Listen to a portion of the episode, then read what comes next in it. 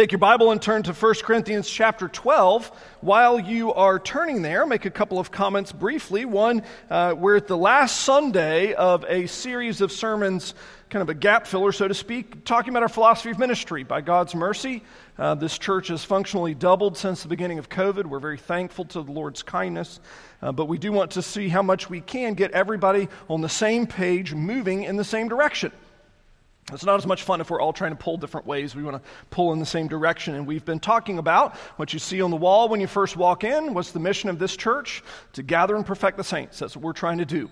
Uh, everything that we're trying to do, in so much as we're able, is geared toward that. If we can, if it's not gathering and perfecting the saints, we want to stop doing it. Two, what are our primary emphases? Well, word, sacrament, prayer, and fellowship. Those are the things that we're busy about how to implement. How do we gather and perfect the saints? Word, sacraments, prayer, and fellowship. Well, we've talked about words, prayer, sacrament, in that order. Today, fellowship, which is appropriate as we have a fellowship meal following the service. All right, 1 Corinthians chapter 12. now, concerning spiritual gifts, brothers, I do not want you to be uninformed. You know that when you were pagans, you were led astray to mute idols, however, you were led. Therefore, I want you to understand that no one speaking in the Spirit of God ever says, Jesus is accursed. And no one can say, Jesus is Lord, except in the Holy Spirit. Now, there are varieties of gifts, but the same Spirit. There are varieties of service, but the same Lord. There are varieties of activities, but it is the same God who empowers them all and everyone. To each is given the manifestation of the Spirit for the common good. For to one is given through the Spirit the utterance of wisdom, and to another the utterance of knowledge according to the same Spirit, to another faith by the same Spirit, to another gifts of healing by the one Spirit, to another the working of miracles, to another prophecy, to another the ability to distinguish between spirits, to another various kinds of tongues, to another the interpretation of tongues. All these are empowered by the one same Spirit who apportions to each one individually as he wills. For just as the body is one and has many members, all the members of the body, though many, are one body so it is with Christ. For in the one Spirit we were all baptized into one body. Jews or Greeks, slave or free, and all were made to drink of one Spirit. For the body does not consist of one member, but of many. If the foot should say, Because I'm not a hand, I do not belong to the body, that would not make it any less a part of the body. And if the ear should say, Because I'm not an eye, I do not belong to the body, that would not make it any less a part of the body. If the whole body were an eye, where would be the sense of hearing? If the whole body were an ear, where would be the sense of smell? But as it is, God arranged the members of the body, each one of them, as He chose. If all were a single member, where would the body be? As it is, there are many parts, yet one body. Ah, I cannot say to the hand, I have no need of you, nor again the head to the feet, I have no need of you. On the contrary, the parts of the body that seem to be weaker are indispensable. And on those parts of the body that we think less honorable, we bestow the greater honor. And our unpresentable parts are treated with greater modesty, which our presentable parts do not require.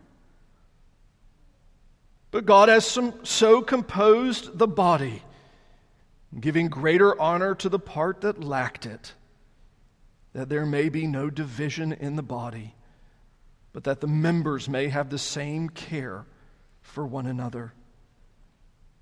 If one member suffers, all suffer together. If one member is honored, we all rejoice together. Now you are the body of Christ and individually members of it. God has appointed in the church first apostles, second prophets, third teachers, then miracles, then gifts of healing, helping, administrating, and various kinds of tongues. Are all apostles? Are all prophets?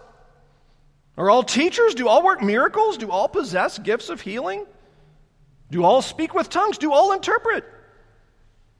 But earnestly desire the higher gifts, and I will show you still a still more excellent way. Let's pray. Lord, you've spoken to us in the reading of your word. We pray, O oh God, that you would speak to us in its preaching for Christ's sake. Amen.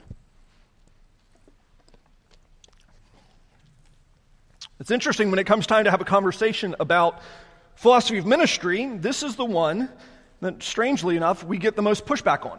It's the most common, right? Uh, everybody understands the church needs to be filled with the Bible, so it's a good idea for the church to have the Bible be a foundational part. No one has the courage to say prayer is not a good thing, though sometimes we believe it secretly in our hearts. Sacraments just confuse us, and so we kind of punt on that one and say, I'm sure the pastor knows what he's talking about. Interestingly, though, it's fellowship that I get the most pushback on. It's an interesting thing. It's really, really quite astonishing if you actually pay attention to it. One, I looked at a survey this week, did a little bit of research just in preparation for this. One survey of American adults responded, this is an amazing thing, for the category of feeling lonely frequently or almost all of the time. 39% of American adults report that they feel lonely almost all of the time. That's not the occasional kind of, you know, whimpery mood where you feel isolated and by yourself. Almost all of the time. This survey specifically included, this is amazing, kids or uh, young adults, average 18 to 25, just showed how old I was. Uh, children, uh, uh, not young children, it's the next one. Uh, young people age 18 to 25, 61% of them, profound loneliness that dominated their life. Mothers of young children, 50%. It's amazing to see these numbers have all exploded since the pandemic has started. Certainly, we did ourselves no favors as a nation and as a culture. Half of young adults reported that they had not, in the past several weeks, had a single person take more than just a few minutes to see how they genuinely were and expressed genuine care beyond, how's it going? Half of our people 18 to 25 don't feel like somebody has even talked to them about how they're doing in almost a month. The CDC, trust them, don't trust them, don't care. Young adults are suffering with loneliness, anxiety, and depression at a rate of almost 66%. That is a staggering number. A different study it was a fun one. Did a test on millennials. Now, uh, millennials have been kind of the, the, the, cultural kicking bag for, I guess, many, many years. We forget now that millennials are ages 22 to 42. Right? They're not young anymore. Uh, they're 42 is mm, young by some, I guess. One in five millennials report that they do not have a single friend. Not that they only have a couple, zero friends. Tons of acquaintances, zero friends that they can share their life with. Think about that for a second. One out of every five people in their 20s and 30s don't think they have any friends at all. A different study, this was conducted by Cigna, the uh, insurance company, found that 71% of millennials, this is again that 20 to 42, 71% of millennials feel lonely on a regular basis. Your Gen Z, that's your two years old to 22 years old, 79% of them are saying that their, their childhood is being dominated by loneliness. That is crazy.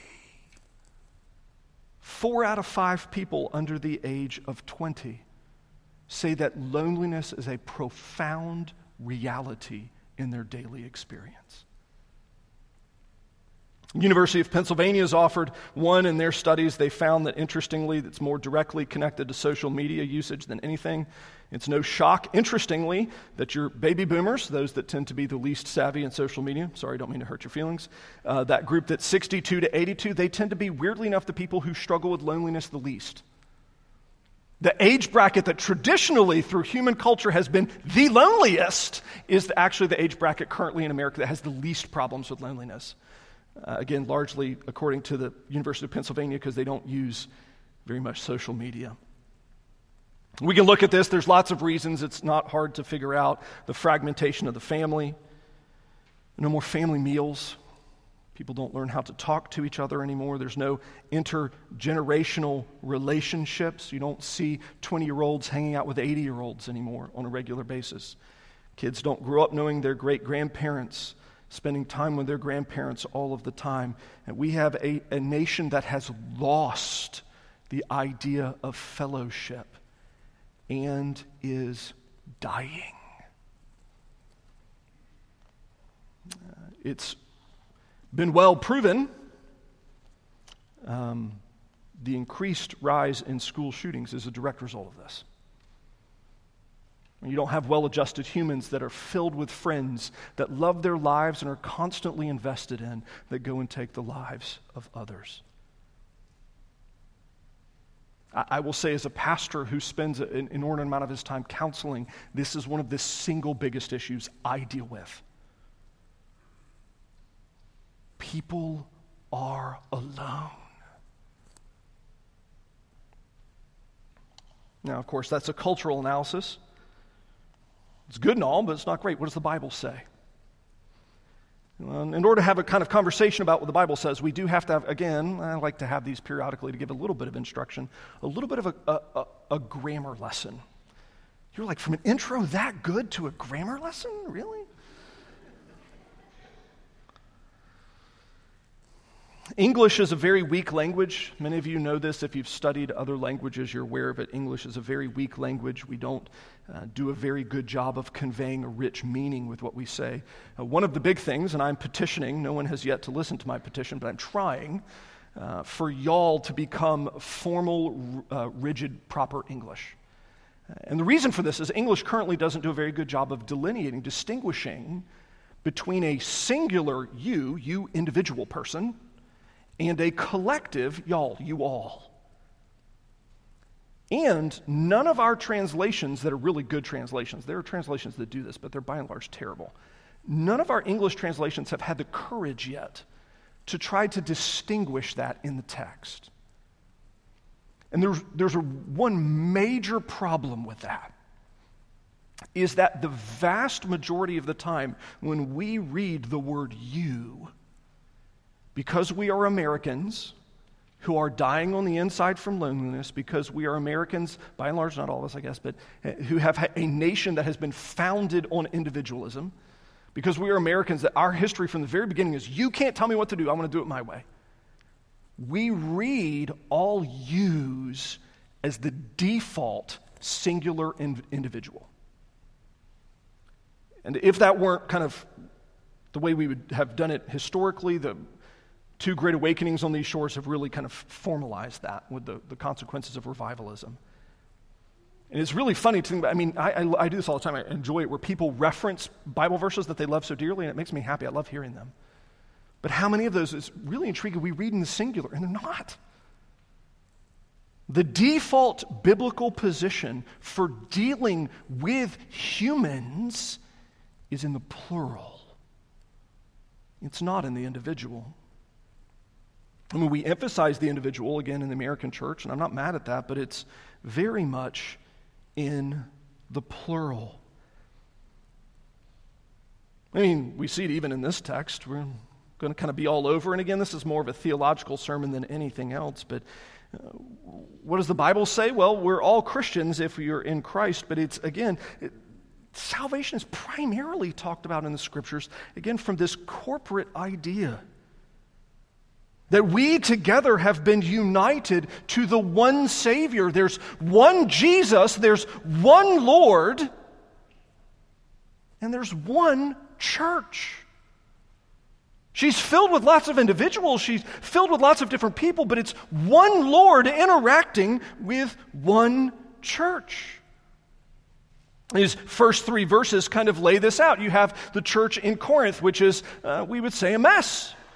By every guess, modern commentators guess that uh, this church was probably smaller than Christ Ridge is now, if not probably our size, not likely to be too much bigger.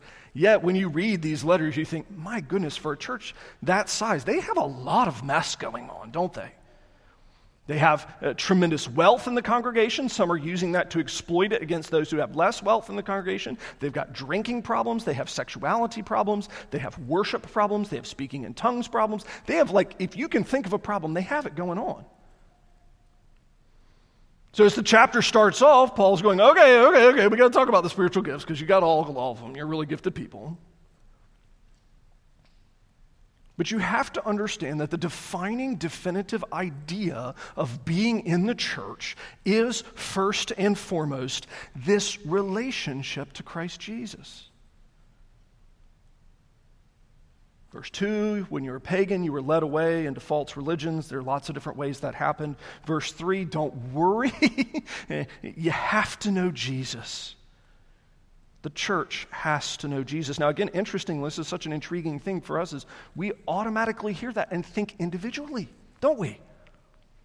We think about, I've got to have my own personal faith, and that's true. You do, 100% you do. But we don't ever think about it from this kind of corporate idea that God's people live together, exist together, we're saved together, not separate one Savior for one church. 4, 5, and 6 highlight this even further. Now, there are varieties of gifts, lots of different people, right? Yay! But one Spirit. Varieties of service, but that same one Lord. Varieties of activities, but that same one God who empowers them all in everyone. It's God at work in his people. There's one Savior. Now, why have a starting point kind of talking about that? I actually would say that this is going to be one of the big hills that we're going to have to die on, I think, probably over the next 20 or 30 years in the American church. Even as evangelicalism kind of hit some really bumpy rocks these last couple of weeks, we're technically confessional, not evangelical. But this idea that you don't get to bring your own Savior, you don't get to bring your own God. There is one. One Lord, one Savior, Jesus Christ. He is the one who's described in this book, and He's not shaped by your understanding.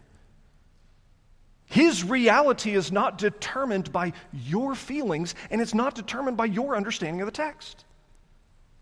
His reality is real whether you like it or not. There are parts of it I really don't like. Doesn't make them any less true. Together, we have to kind of, again, build this idea corporately to think that we are God's people together coming to meet with the one Lord. And in doing so, laboring to have our minds and our hearts shaped according to His Word. If we were going to maybe even put this a little bit of a more pointed way, I would say there's an aspect in which we need each other to understand the Bible better. Right? When I read the Bible, I have my own strengths that I understand. I have some major weaknesses. I really don't understand them. When it comes time to read the passages of, of what mothering is like, I, I, I don't have as much of a head start as many of you in the room do your mother, you got a head start on me on understanding that passage. I need to learn from you. You need to learn from me. But interestingly, so much is, again, this kind of American default position is I read the Bible myself. I have my own interpretation. It's mine because it's all about me. Instead of thinking about one Savior interacting with one church. Now, this one Savior interacts with his one church and gives one Spirit. Verses 7 through 11 highlight the role of the Spirit, that there's one Spirit that's given to all of God's people. To each one, each of these saints, each of these people in Christ is given a manifestation of the Spirit for the common good. We're given God's Spirit, but interestingly, why are you given the Spirit? Paul tells you. You were given the Holy Spirit for the common good. That's weird to think about, isn't it? Many of us have been taught I was, I was given the Spirit to help me. I was given the Spirit to help my faith, which is true. I was given the Spirit to, to sanctify me, that's true. But many of us have this kind of massive blind spot in our teaching and in our thinking where I was given the Spirit of God for you. And you were given the Spirit of God for the people sitting next to you and the person standing up front. Your relationship with the Holy Spirit is for the benefit of everybody else in this room, not just for you. And already, if we're going to be academically honest, if we're going to be kind of emotionally honest as we start thinking about this, we'd say this has to kind of reorient how we think about our relationships. I mean, how many of us, we think about our faith, we think about our Christianity being for me. Right? Some of you grew up in a church background where you were taught Christianity, Jesus was your way to escape hell. It was fire insurance. Some of you were taught it was how to live your best life now. Some of you were taught it's how to have a good life, and in some sense, all of those are true. in some sense. But there's an element that, that we tend to miss is that my Christianity exists for you and yours for me. And my relationship with the one Lord and Savior Jesus Christ, my filling the indwelling with the one Spirit of God, is given as a manifestation of the Spirit for the common good. To build one another up. Verses 8 through 11, you begin to see the gifts start showing up in the passage. And why are they given? Well, the Spirit gives gifts individually for the corporate good to be built up. Now, some of you already are going, all right, I can, I can kind of agree to that so far. You haven't stepped on my toes yet. Well, I'm not done. Hopefully, I will by the end. One Savior, one Spirit and it's easy for us to understand kind of those interactions corporately, but then we kind of partition them off from actually the means of grace themselves. This is where that kind of grammar question begins to be a bit of an amusing thing that when it actually, when you really actually pay attention to the Bible, when it talks about the means of grace, word, sacraments, and prayer, the overwhelming priority is their corporate nature. It's the corporate emphasis. Right? We have this in our confession. We talked about this for the preaching one. That one's easy. The Lord speaks to his people in his word, but especially through the reading and the preaching of the scriptures.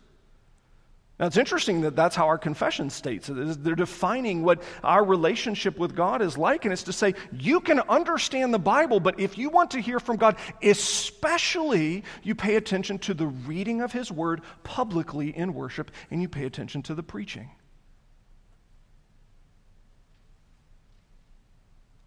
Because in this corporate act, you hear from God in a way that you don't anywhere else. There's a reason why preachers are held to a stricter judgment than anyone else. Because the task we have is unbearably serious. You are interacting with your God through the Word of God being proclaimed by a broken man. But it's interesting, even the very nature of a sermon is, by definition, corporate. You have to have a preacher and you have to have an audience or a congregation, a listener, somebody. Um, corporate, maybe two. Corporate, maybe a thousand. I don't know. It doesn't matter. It's by nature, by definition, by in its very essence, a corporate activity. Interestingly, if you go back and look at the passages that we looked at for the sacraments, 1 Corinthians chapter 10, just the, the previous page over in your Bible, most likely. The cup of blessing that we, oh, look, corporate again, that we bless, is it not a participation in the blood of Christ? The bread that we, corporate again, plural, is it not a participation in the body of Christ? Because there is one body, I'm sorry, there's one bread, and we, who are many are one body, for we all partake of one bread. Together, corporately, we do this activity together corporately. We grow together corporately.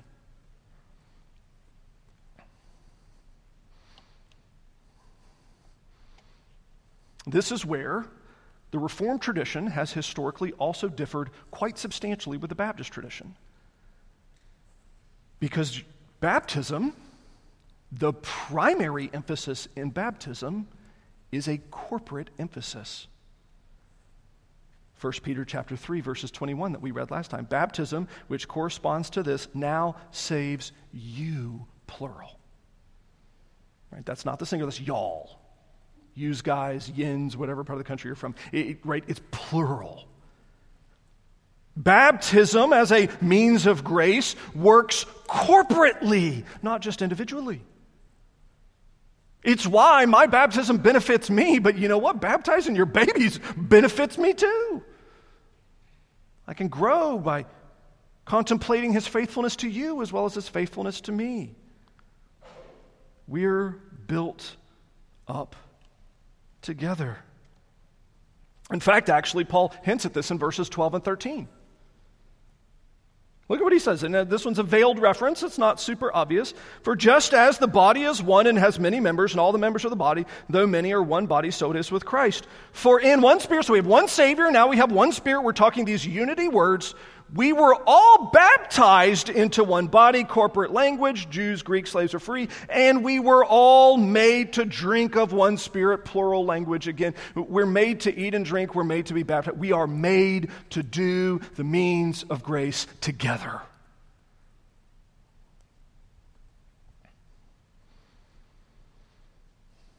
Now, this one's a particularly hard one. I'm not in any way denigrating private Bible reading, please do that. I'm not in any way denigrating private prayer, please do that. I am 100% denigrating private sacraments, don't do that. Don't do that. But it's interesting, even the church had an idea this, this kind of from the very beginning. Acts 2.42, kind of the, the, the kind of pinnacle statement of the early church functioning, functioning. It says, And they, the early church, devoted themselves to the apostles' teaching and the fellowship, to the breaking of bread and, key word here, the prayers. The body was built around these activities, corporately interacting with the apostles' teachings, preaching the Word of God, uh, the fellowship, and even the breaking of bread, the sacraments, and even the prayers. And the definite article is absolutely in the grammar because it had the idea of they had prayer meeting running from the very beginning of the early church. It's what the church was preoccupied with doing. Together, as much as we can, be together to do these things. To be about these activities. It's one of the many reasons, if you look at the Reformed tradition, historically, it's viewed Sunday as the pinnacle day of the week, and all of your other activities, you know, Monday through Saturday, as fuel for the Sunday service.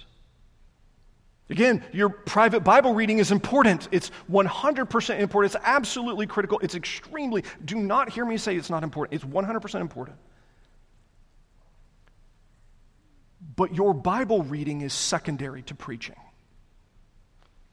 Because preaching is declarative of God's word going out by uh, the minister of the gospel with the authority of Christ. It's a corporate activity where together we interact with the word of God. Your private prayer, please don't ever hear, um, please pray, pray more and more and more and more. You don't like my sermons? Pray for those. Uh, nothing makes me happier than when you do that. But your private prayers are fuel for your Sunday service. So that you're able to, with the people of God, bow the knee together as we prayed through Psalm 82 together. The content of it. As we bow the knee together and sang through what, Psalm 80, I think it is, the first hymn we sang, together. Putting words into our mouths that maybe aren't entirely uh, words that we're comfortable, that stretch us and force us to think differently and to feel differently, that might even call us to repentance, that force us to think about submission to God's word as we sing together. Remember, that's what songs are they're sung prayers as we pray together. It's an activity that's done corporately.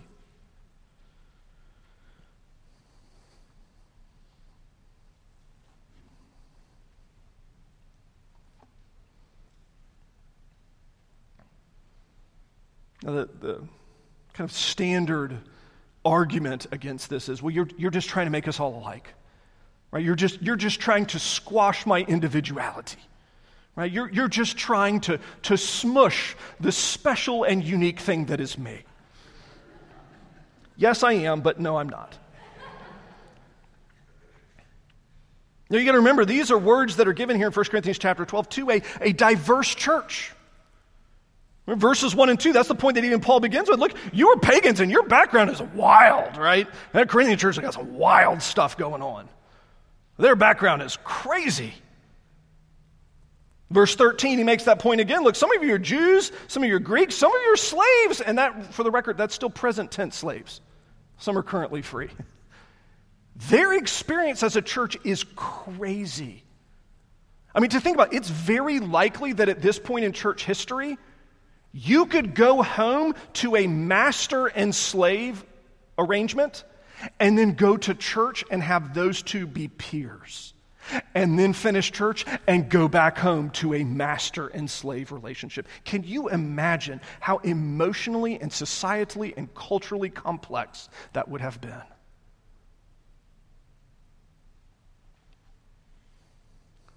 The interesting thing is that that's the way it's supposed to be.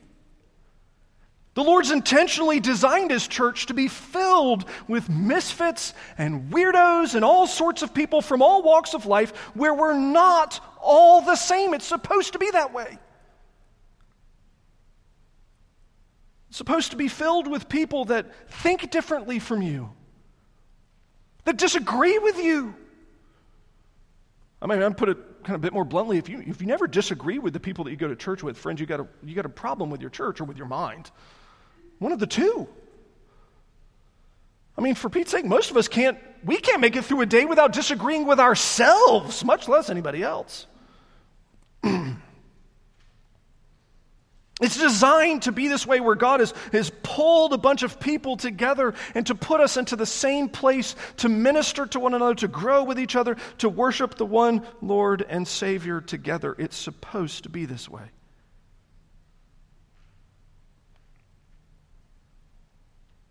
And friends, I, I also know that that's also the recipe for some pretty, um, at times, severe conflict. Sometimes some pretty serious internal combustion of frustration. And maybe sometimes occasional creeping bitterness. And I'd love to pretend that as this church has, like I said, doubled over the last three years or so, that as we've added more and more people, we've added people that agree with everything that we all think. But being that we couldn't agree prior to their arrival, I'm assuming that we can't agree on everything after their arrival. It's a diverse church. It's supposed to be. That's a good thing. It's God's gift to you, and it's God's gift to me. I would say, as your pastor, tenderly, and hear this with all of the love and affection and concern that I possibly can say. If you find yourself in a situation where you are constantly frustrated or bitter, one, you're probably in sin and we need to have a conversation about that. Two, I am immediately worried for you. Please come talk to Brandon, come talk to me. Let's get that sorted. That, that's the kind of like, to ignore that is that kind of, it'd be the illustration of like having, I have this massive spot of cancer on my arm. I think it'll probably go away later. Hmm. I mean, I guess it could. It, it, it has probably happened once. That's not normally the way things work. You tend to ignore things like cancer, it tends to get you. It's not very good. You tend to ignore things like constant frustration or creeping bitterness. Friends, it will destroy your relationship with the church. We're called to be different people with different personalities, to be people that have different ways of thinking about the world. I know it's crazy. We might even have Yankees in here too. It's okay, it's all right. God loves us together. Thank you for catching the joke in that. I am married to one. It's a good thing.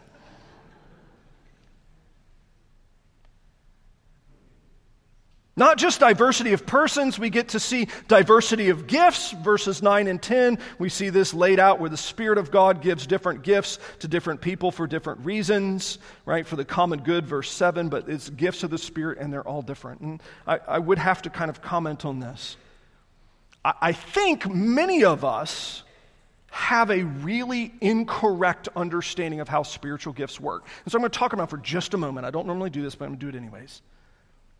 Many of us define our spiritual gifts by what I'm good at.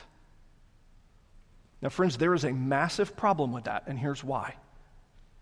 Because you are defining your gifts by the individual instead of by the body. You're defining your gifts by the individual good instead of by the common good. Right? Friends, most of the time, spiritual gifts are more often seen in their use than in your ability. Now, what does that look like? Well, uh, this is where, and step on your toes a little bit. It's okay. I still love you. It's all right. We have times where people will say, Well, I, I don't think I can do that. I'm not, I'm not good at that. I'm not called to do that. Guess what? The church has needs. You're called to do that. Competency, really interestingly, is not a you know, prerequisite for the church. If competency was a prerequisite for the church, none of us would have made it in here. Right? While we were still sinners, Christ died for us. He brings us, He changes us. Most of us think of gifts as like these things that the Spirit gives us, that I have this ability that's good for me to do, that I take with me throughout the entirety of my life, and it's mine because that's what was given to me. And many have been taught that. That's absolutely 100% wrong. Gifts are, first and foremost, fungible. The Spirit of God can give you a gift for a time, and He can take it away for a time. We go read church history. I love reading about the Puritans. They did this in Scotland and Wales all the time, where they would stand up and preach, and then one day the Spirit of God would leave, and they'd have to go leave because they couldn't preach anymore. They lost the gift, it was just taken from them. Your gifts aren't kind of fixed and rigidly established this way. They're also not about what you're good at. That's an important thing to get. So many of us are like, well, I'm gifted at a thing because I'm good at it. No. Gifted at a thing because the church needs it and the Lord will use you with that. And funny enough, the more you do it, the better you'll be. Right? We learn this with preaching all the time. I love doing this. I'm preaching professor sometimes. Most guys, when they come in and start, are rather bad. Right? We are. It is. It's what we are. It's when I started, I, I remember bits and pieces of my first sermon series ever, and I'm so embarrassed by them. And you know, the really important thing about it is I can't ever forget it because it's on the same book of the Bible I'm writing my dissertation on. So I can never forget how bad they were. But you improve the more you do it. You use them, and the Spirit of God blesses you. Friends, too often we get caught up in what I think I'm good at. And interestingly, again, we then take the kind of verses uh, 20, what is it, uh, 9 and 10, and then even the end of it out of, out of context, where this idea that because I've been given this gift, I then am specifically called to this role.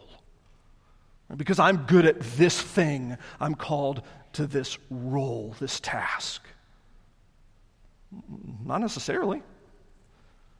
I mean, I've spent 14 years at this church pastoring a church where I've got a preacher better than I am sitting in the congregation. Doesn't mean that he's called to pastor the church. It doesn't mean I'm called to sit. The Lord's called me to this place, and so I work. The Lord's called him to his, and so he works.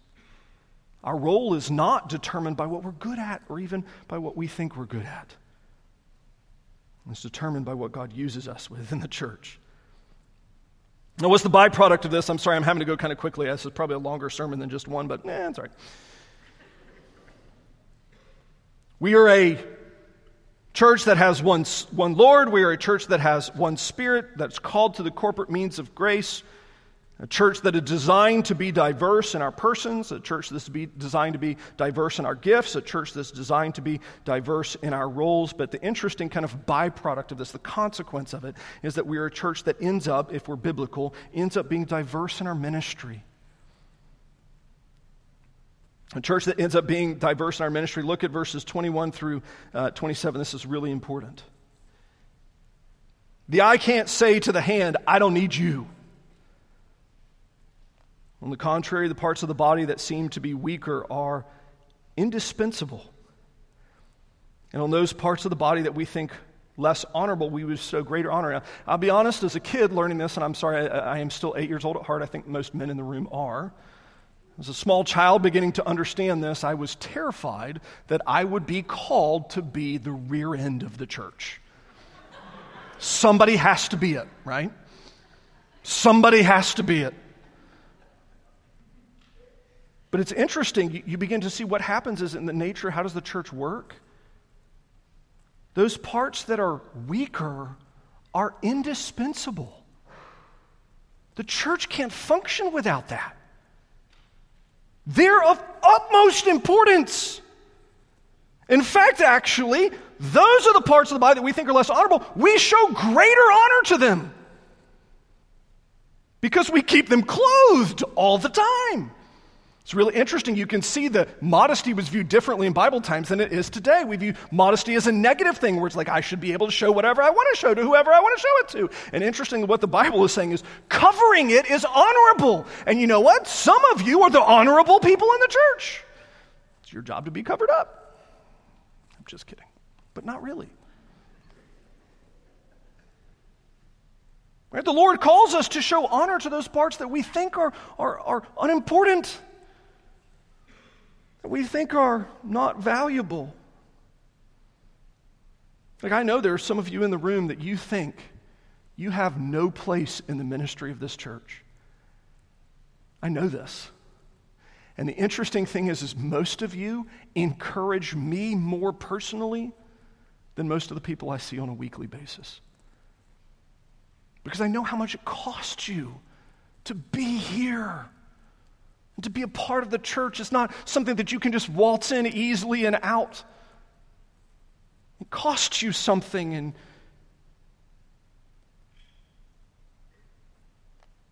it's honorable.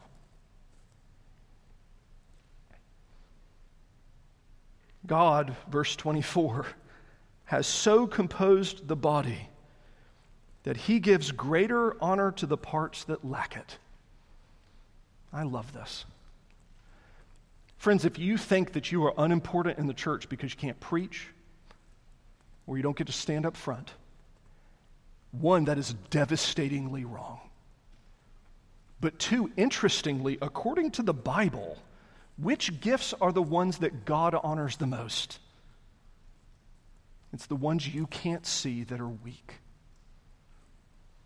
Being point, absolutely point, just brutally honest. Sometimes watching our aging saints, who I know are crippled by pain, walk into worship on Sunday morning stirs my soul more than you will ever know. Because I know how much it cost them to get here. It cost me nothing, right? I'm young, I'm mostly fit some days, I can breathe half the time. It cost them something. Their weakness is our honor. The prayers at prayer meeting that stir my soul the most are not the prettiest. They're not the most elegant. They're the ones that are prayed with sincerity. A heart that's broken before the Lord. Messy, without the right words, sometimes saying things that theologically, whew, make me cringe. And they're my favorite. Because in their weakness, it's our honor. You see, the reality of the matter is that Brandon and I do the least of the ministry in this church. It's the trick because you get to see us the most, but we do the least. Or at least we're supposed to. Who are the primary evangelists in the room? It's you. Who are the primary people that pray in the room? It's you. Who are the primary people that give encouragement in the room? It's you. Who are the primary people that give money in the room? It's definitely not me, it's you. Who are the people who minister and care? Who are the people that, that carry the most gifts? It's you. I would even say who carry the best gifts? It's you. A church that's filled with a diverse ministry so that together we can gather and perfect the saints. Now, I know I'm long, and I'm going to just with a couple of quick points. I do have certain concerns that as we grow as a body, first and foremost, I do have a growing concern that we might have this idea that Sunday morning is enough. Now, don't get me wrong, Sunday morning is biblically commanded. You have to come to church if you're able, as much as, you know, within the proper, nuanced, confined answers. But there's an increasing kind of view that's popular in the world today in which to say that you know, Sunday morning is kind of my transactional experience with God. And it's satisfactory. And it is good. Friends, it is good to be in worship. But it's interesting that if your gifts have been given to you for the common good, and if their gifts have been given for your good, it's really hard to benefit from each other's gifts if the only time you interact with them is the time when I'm talking. Right? I mean, let's be honest. Sunday morning is the time where I talk the most. I, mean, I talk a lot, anyways, but it's the time I talk the most. How are you going to benefit from each other's gifting the most if you're only here in the time where those gifts are used the least? How will you benefit from them?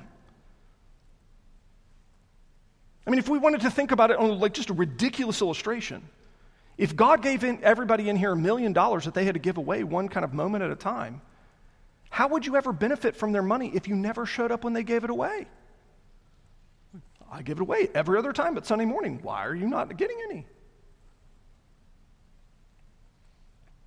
Now, I know that there's medical concerns for some. I'm not mad at that. I get it. I understand there are other complications and circumstances from us. I'm not mad at it. I'm not saying, even in some cases, that it's sinful.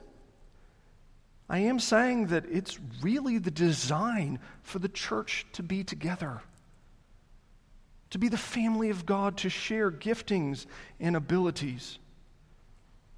The second challenge, and I'm going to be upfront about this, I know. I've heard this one. Some of you don't know everybody's name in the room. Some of you don't know maybe more than six or eight people's name in the room. Now, if you've been here for a month, I'm not mad at you. That's fair. That's 100% fair. Some of you have been here for a couple years. You don't know. And friends, that, that grieves me because how are you going to benefit from their gifts if you don't know them?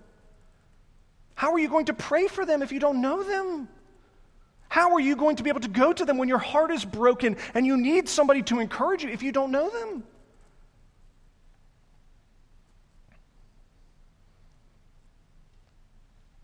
This is where I would say, kind of, maybe two of our biggest challenges, or I mean, uh, kind of activities that I would like for us to see happen. Is one, I would encourage us, we need to be a body that is increasingly in prayer and as was mentioned earlier in Sunday school, not just for the medical illnesses, we should pray for those. Again, I'm proof of that. But to pray specifically that God's power is in this church. And God's power is in the fellowship of the church as well. But two is we need to be intentional as a congregation about being friends. To be friends. And if you will permit me for a moment, I'm going to address the golden oldies in the room specifically.